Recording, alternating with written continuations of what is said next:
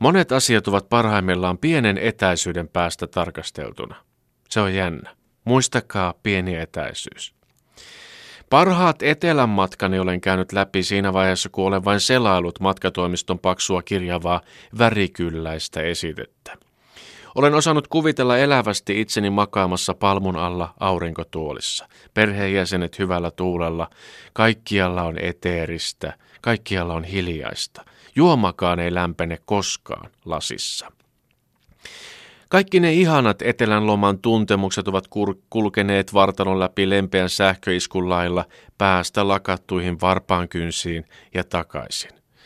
Mikä ihmeellisintä tässä vaiheessa, kun kaikki on jo ollut täydellistä, matka onnistunut, rahaa ei ole mennyt mihinkään.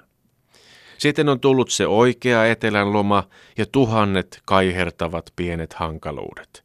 Kohteeseen saapuminen pilasi jotain, ehkä tunnelman. No, koko suvun yhteiset illalliset ovat parhaimmillaan ruotsalaisessa elokuvassa. Vain siellä ne onnistuvat tunnelmaltaan, lempeän älyllisiltä puheenaiheiltaan ja muilta. Ihmiset hymyilevät oikeasti luontevan näköisesti ja ovat mutkattoman kohteliaita. Siksi harrastan sukuillallisia vain televisiosta katsomalla.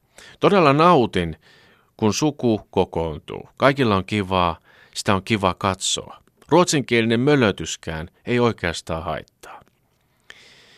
No entäs sitten häät? En muista olleeni onnistuneissa hääjuhlissa. Känniin olen päässyt, väistellyt parhaani mukaan idioottimaisia seuraleikkejä ja kehunut tuntemattomia pikkuipanoita juhlavaatteissaan. Häät ovat ehdottomasti parhaat televisiosta katsottuna. Kravattisolmun kanssa hermoilu ja vanhojen tossujen lankkaus, lahjan miettiminen, kaikki jäävät nostattamasta verenpainetta. Nyt viikonloppuna prinssi Harry ja hänen suloinen morsmaikkunsa astelevat satamaan. Moni raavas mieskin Suomea myöten asettelee nakkimukin sohvan pielustalle ja vihkyytyy asiaan, varsinkin kun televisiosta ei tule enää jääkiekkoa. Se on puhdasta rakkautta, puitteetkin kunnossa eikä pikkurahan puutetta. Oikeissa sukulaisten häissä kaikilla on tuoda pöytään omat huolensa. Lahjapöytä on äkkiä täynnä. Morsiamen isä murehtii hiljaa ja urhoollisesti häiden kustannuksia. Hän on kuin rinnekoneen alle jäänyt, vaikka puku on rypytön. Sitä enemmän korostuvat kylän isoimmat pussit.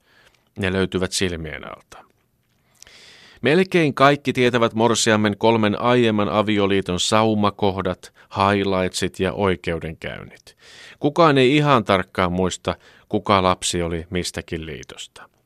Sulhasen talousepäselvyydet, vaikea luonne ja pahentunut alkoholiongelma ovat koko juhlaväen tiedossa.